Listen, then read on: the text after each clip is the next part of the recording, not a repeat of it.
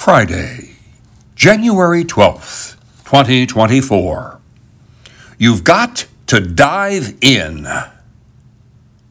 In his book, The Myth of Laziness, Mel Levine says that people who aren't motivated are not lazy.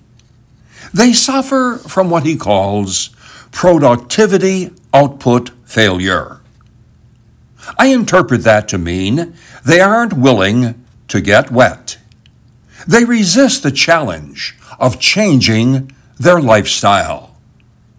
The possibility of failure and the struggles they face are just too overwhelming. Levine goes on to say that people who are productive need to be rewarded and affirmed for their productivity.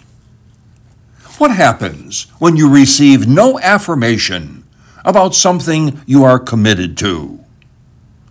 That makes it all the more difficult for us to change. Ironically, Jesus called fishermen as his first disciples. They were common, everyday folk who knew what it meant to get wet. God is not looking for the cream of the crop nor is God looking for those who get all the breaks.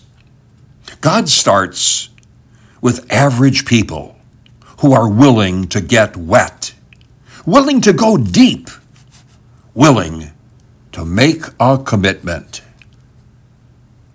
In 2024, are you willing to get wet? Are you willing to dive deep to find Jesus who lives deep in your heart.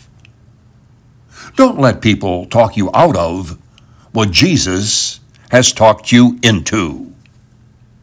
Do share today's message with some average people that you know.